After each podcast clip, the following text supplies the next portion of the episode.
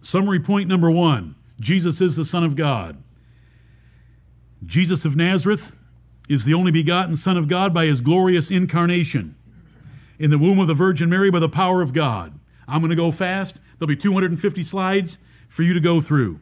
Summary point number two Jesus declared, God declared Jesus of Nazareth his beloved Son at the key events of his baptism and his transfiguration. Right. Here is a voice from heaven at his baptism This is my beloved Son, in whom I am well pleased. Here is his transfiguration when Peter suggested that they make three tabernacles one for thee, one for Moses, and one for Elias. At least Peter put the Lord first in the list of three. This is my beloved Son, in whom I am well pleased. Hear ye him. Amen. They fell on their face and were sore afraid when they were so bold just two verses earlier. Jesus is the Son of God at least three ways. I have to teach you the doctrine of the Son of God. It's my job. So you've got to learn some doctrine with me. Jesus is the Son of God at least three ways. He is the eternal Son of God by covenant. Right. Not by nature, because he didn't get any of his divine nature as the Son of God. Not by nature, as eternal sonship heretics say, for their begotten God. For God in his eternal counsel appointed Jesus to come die for us in eternity. He appointed him, and he chose us in him in eternity. Amen. This is, this is important for you to understand so that somebody can't throw verses at you that are dealing with this covenant aspect of Jesus as the Son of God, and you get confused about it being part of his nature. No, it's by covenant. 1 Peter 1 19, but with the precious blood of Christ is how we're redeemed, as of a lamb without blemish and without spot, who verily was foreordained before the foundation of the world, but was manifest in these last times for you. God ordained Jesus by covenant to come and die for us before he existed. Right. If you're troubled by that, then let's look at it this way God chose you in his Son to be saved before you existed. According as he, God, hath chosen us in Christ before the foundation of the world, and you didn't have existence. This is, these are covenant transactions that God made, and we want to remember them that way. And so, is Jesus the eternal Son of God? By covenant. Am I an eternal Son? By covenant. Yes, yes. And there's another one. Jesus is the Son of God at least three ways. He is the incarnate Son of God by nature. For God gave him a flesh body or a flesh nature, a human nature, in time by Mary's conception, making him the God man with a complete human nature, and yet also the fullness of the Godhead.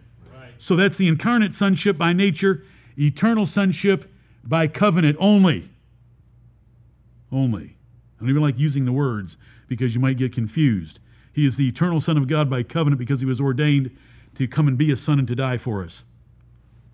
Luke 135 the angel told Mary when she said, How can this thing be? How can I give birth to a son when I've never known a man? That holy thing which shall be born of thee shall be called the Son of God. That's the human nature that God gave Jesus. John 1:14, the word was made flesh. That's a human nature and dwelt among us, and we beheld his glory. The glory is of the only begotten of the Father. Who's the only begotten of the Father? But he got a human nature. No man hath seen God at any time. The only begotten Son, which is in the bosom of the Father, he hath declared him. He's revealed God. Notice this dwelt among us, and we beheld him.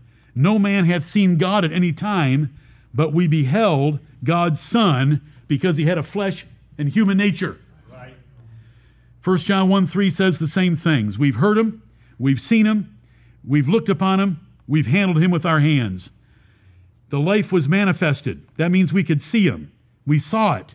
We bear witness. That eternal life. In the beginning was the Word, and the Word was with God, and the Word was God. The same was in the beginning with God. And his Son Jesus Christ. Amen. Galatians 4 4, made of a woman. Jesus, the Son of God, was made of a woman in this second way. He became he was the incarnate Son by nature, for God gave him a flesh body. There's a third way, And this is what we're dealing with. This is the one I'm preaching to you. He is the manifest Son of God by declaration and glorification, which was after his resurrection, ascension, coronation, and inheritance, when formally named and promoted over all things but God himself.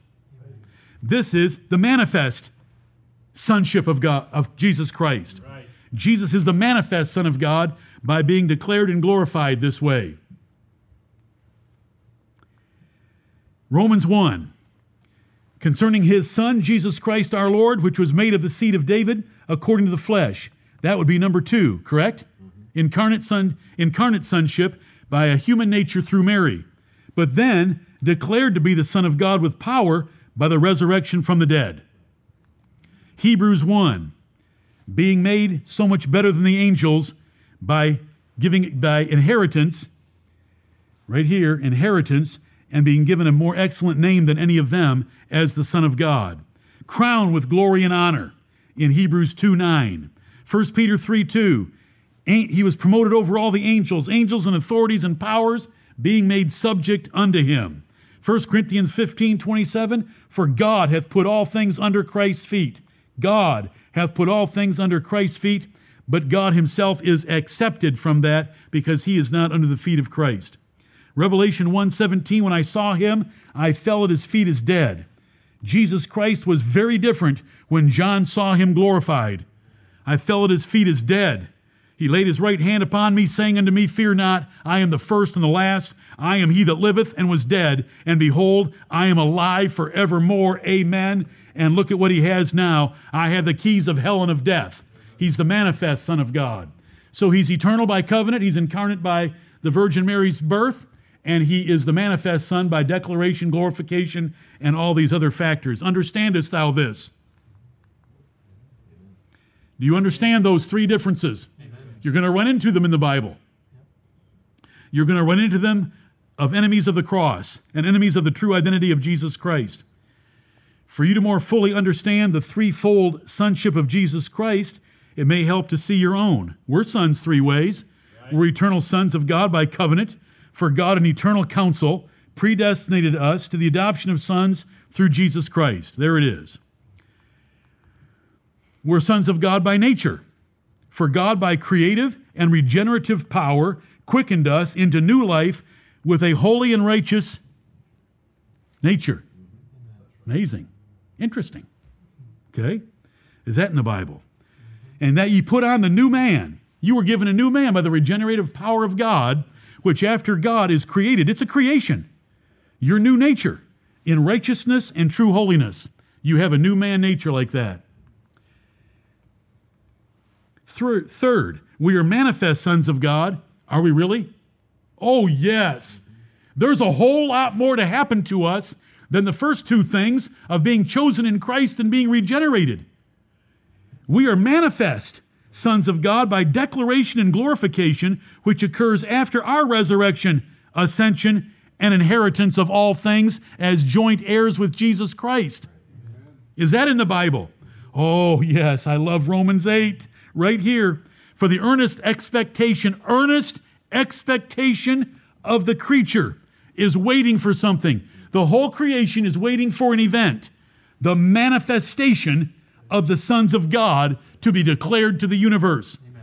For the creature, the whole creation was made subject to vanity, not willingly, but by reason of him who hath subjected the same in hope. Did Jesus rest in hope in the grave? The whole creation is resting in hope that God is going to deliver it through the deliverance of the Lord Jesus Christ. Because the creature itself shall be delivered from the bondage of corruption into the glorious liberty of the children of God. Amen. That's the event we're waiting for. A whole new universe, new heavens and a new earth, joint heirs with the Lord Jesus Christ. Behold, I and the children which God hath given me, you will be declared to the universe to be the children of God. Beloved, now are we the sons of God, only in certain ways. You sure don't look like it. You sure don't have an inheritance yet. Now are we the sons of God, and doth not yet appear what we shall be, but we know that when he shall appear, we shall be like him. So whenever you read all those glorious things about him, you're going to be just like him.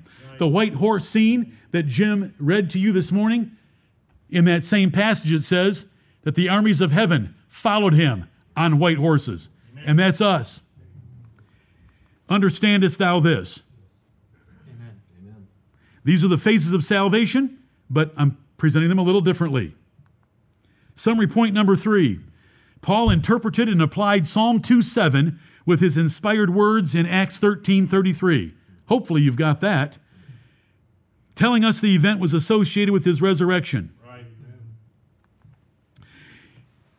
The event, formally fulfilling Psalm 2 7, was our Lord's resurrection, inclusive. This is my word to help you.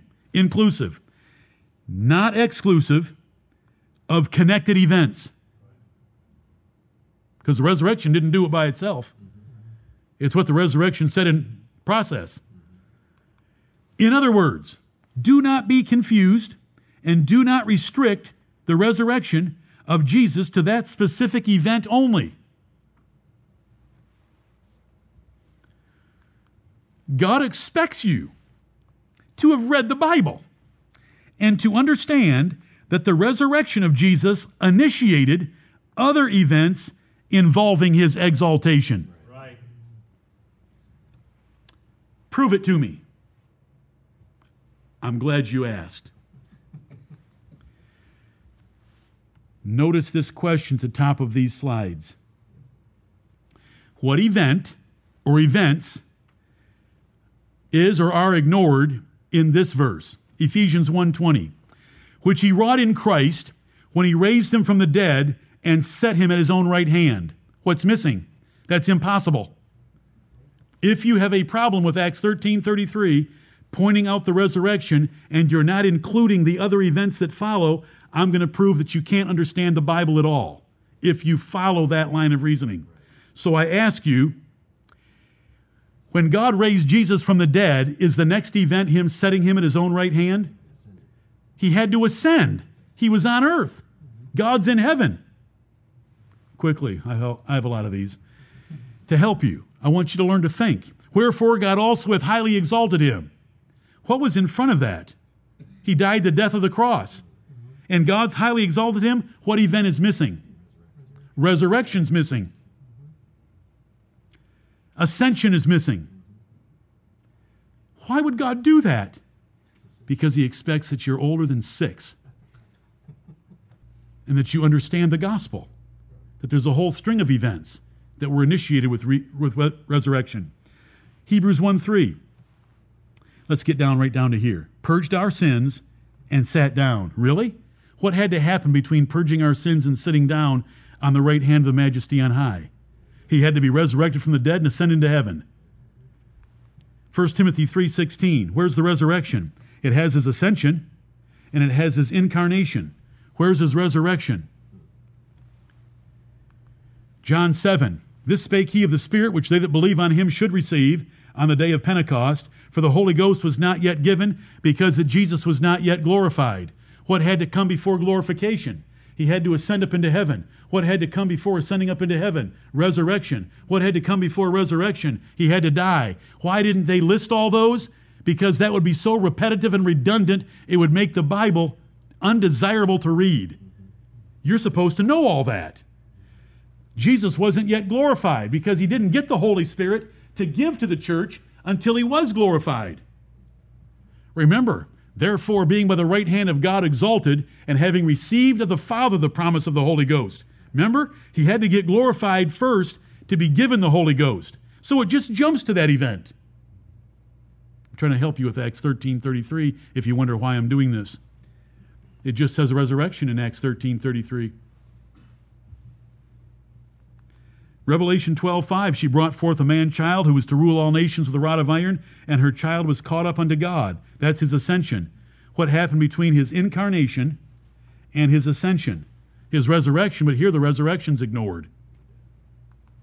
Hebrews 2 9. Jesus, who was made a little lower than the angels for the suffering of death, there's his death on the cross, but here he's crowned with glory and honor. That's his coronation. Coronation is in the Bible by these words crowned with glory and honor. Revelation 5 9, thou wast slain, there's his death, and hast redeemed us to God. But now he's in heaven taking the book. Did anything happen in between? Resurrection, ascension, and so forth. Hebrews 10 12, this man, after he had offered one sacrifice, that's his death, sat down in the right hand of God. A lot of things had to happen. Hebrews 12, he endured the cross, despising the shame, and is set down in the right hand of God. Where's the resurrection? It's assumed and implied. And so I'm torturing you with all of these to make you think when you read the Bible. God doesn't have to list every single event when you're supposed to know that those events are all interrelated and one initiates the others, and it's a process. So he mentions individual ones of the list of six um, and doesn't have to list all the other five along with them.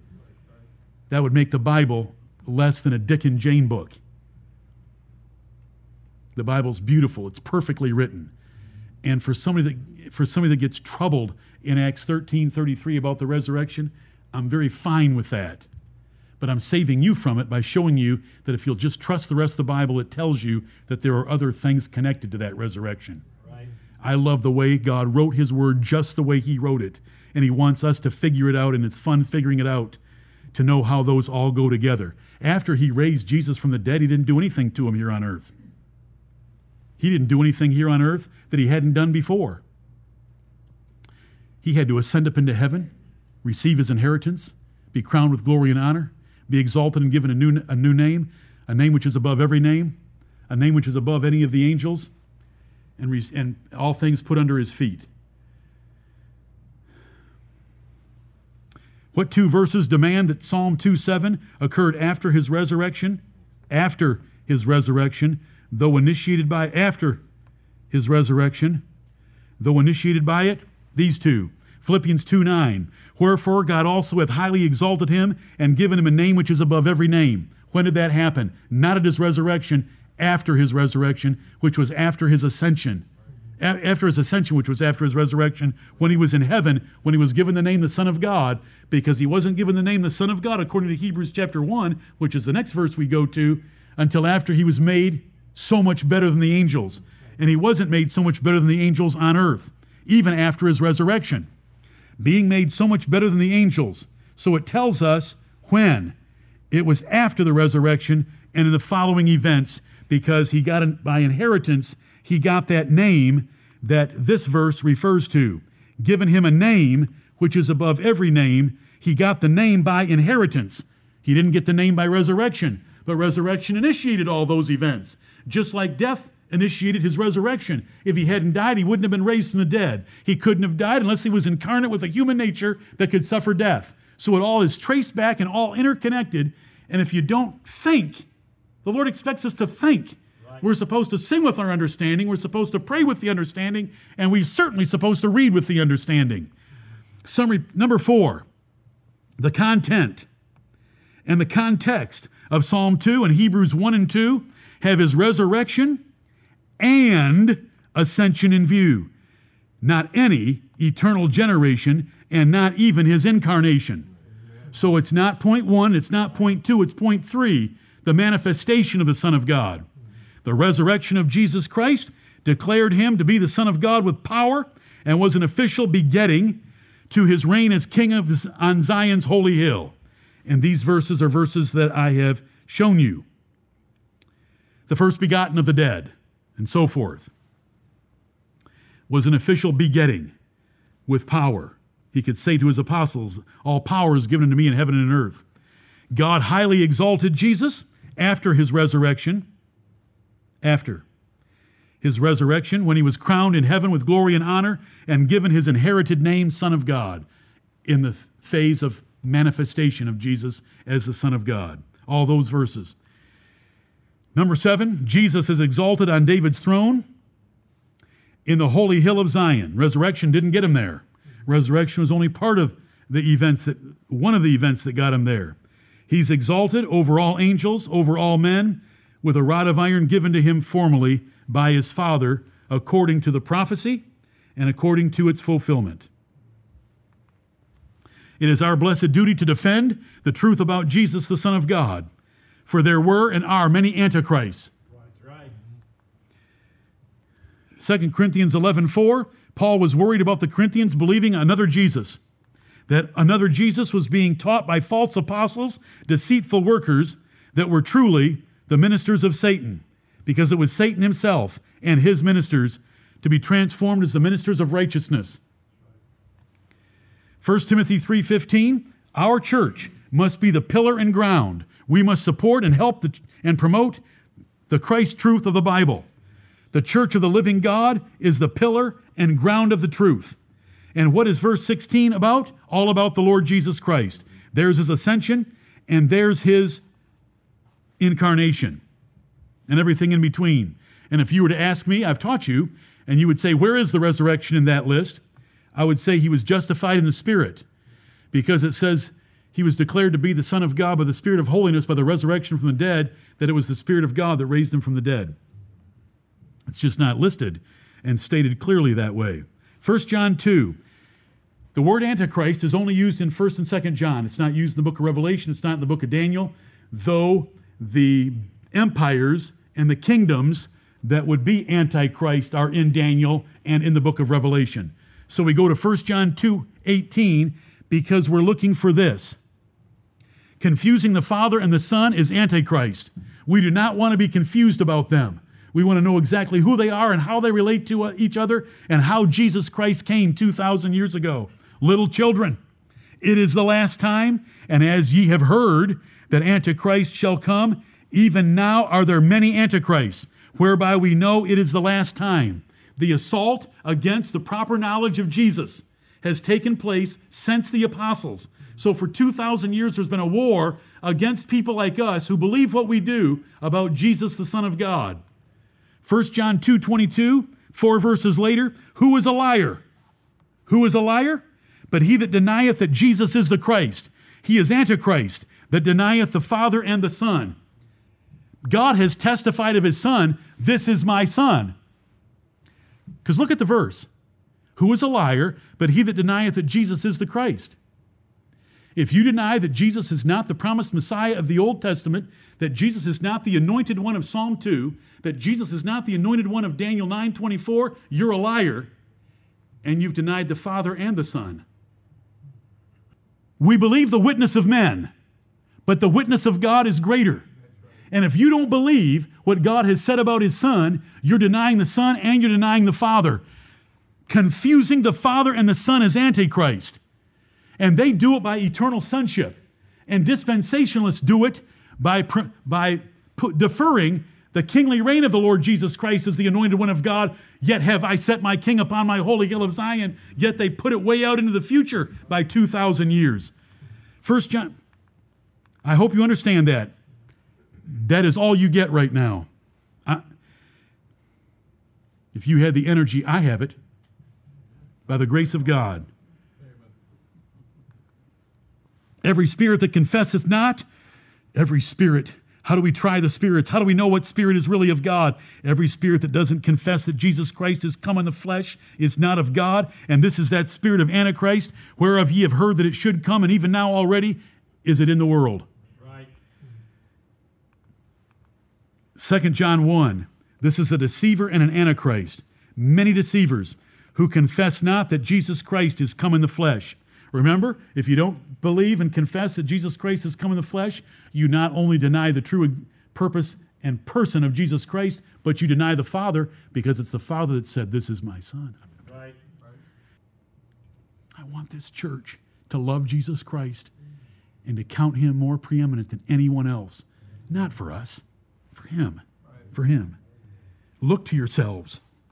Yes, brethren, that we lose not those things that we lose not those things which we have wrought, but that we receive a full reward. Let's be the true followers of the Lord Jesus Christ. And I exhort you with Barnabas at the church of Antioch, purpose in your heart to cleave unto the Lord and never leave him. Whosoever transgresseth, transgresseth and abideth not, cleave unto the Lord and abideth not in the doctrine of Christ, hath not God.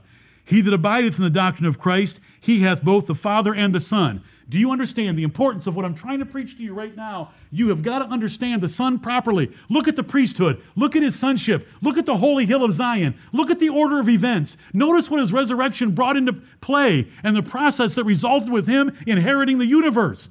If you miss that, you miss a blessing and you miss God's blessing because you have not you have rejected the testimony that he has testified of his son. False Christ. Jesus was only a good man, some say. Jesus was only a prophet. He was only the son of David. Remember the Pharisees? What think ye of Christ? Whose son is he? Son of David? No, no, no, no, no. Why did David call him Lord? Some would claim Christ themselves. Paul feared the doctrine of another Jesus. Paul feared corruption by philosophy. Colossians 2 8. John said some denied Jesus as Christ. John said some denied his flesh body. Origen and dupes invented eternal sonship. Scofield followed Jewish fables to deny him as being king. Blind Arminianism. I'm going to leap over this. This is the lordship. Con- uh, no, I won't. Because you just need to understand what I really think about John MacArthur. Since I've used, since I've mentioned him to you a number of times, because I want you to, if you're going to look at the news, you might as well look at what the state of California is doing to and Los Angeles County is doing to John MacArthur and Grace Community Church. Blind Arminians, these are the ordinary Arminians, accuse John MacArthur and others like him of legalism because they require sinners to confess Jesus as Lord. In order to get saved, you need to say, Jesus, I need you as my Savior because I am a sinner, and I make you the Lord of my life. And they accuse, John MacArthur believes that you should say that.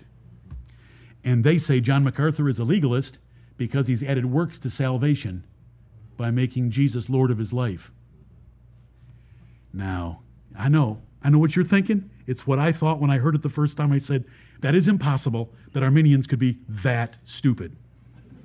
No, it is not impossible at all, and it's a huge controversy. It is not a little tiny controversy over in a corner. It's a huge, huge controversy that how are you going to get saved? Are you going to say, Jesus, I'm a sinner and I accept you as my Savior?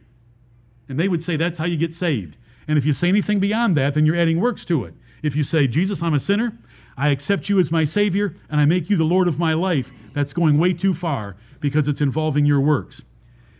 That's the Lordship controversy. But what does the Bible have to say? Therefore, let all the house of Israel know assuredly that God hath made that same Jesus whom ye have crucified, yes, both Lord and Christ. Amen. 1 Corinthians 12, 3, Wherefore I give you to understand. Thank you, Lord. No man speaking by the Spirit of God calleth Jesus accursed. No man can say that Jesus is the Lord, but by the Holy Ghost. Do you want to prove that you're saved? Then say Jesus is Lord. And then show it. How did, Paul, how did Saul of Tarsus first meet Jesus of Nazareth? Who art thou, Lord? And the Lord said, I am Jesus. Lord, what wilt thou have me to do? Jesus Christ is the Son of David and Son of God. He is the high King of heaven that we sing about, worthy of your greatest adoration and trust for time and eternity. Amen. The warnings and threats of Psalm 2 are not idle words. For those who neglect or resist Jesus Christ will be sorely punished in this world and the next. He is coming soon with his mighty angels in flaming fire to wreak vengeance on all those who know not God and do not obey the gospel. Right. He is a perfect and successful Savior Amen. who will not lose even one of those given to him by election and has never rejected one that calls on him for mercy. Right. Him that cometh unto me, I will in no wise cast out. All that the Father giveth me shall come to me, and him that cometh to me I will in no wise cast out. That's in John. What chapter is it in? Somebody say something. Six. Yes, you should be shouting it. Six. Do you believe in the Son of God? Do you show it by a changed life from this wicked generation? And you keep him and his things most important in life. That's why we're here.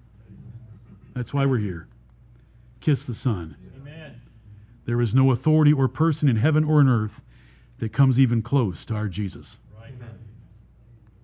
Trust in him. Remember Psalm 2 12, last sentence?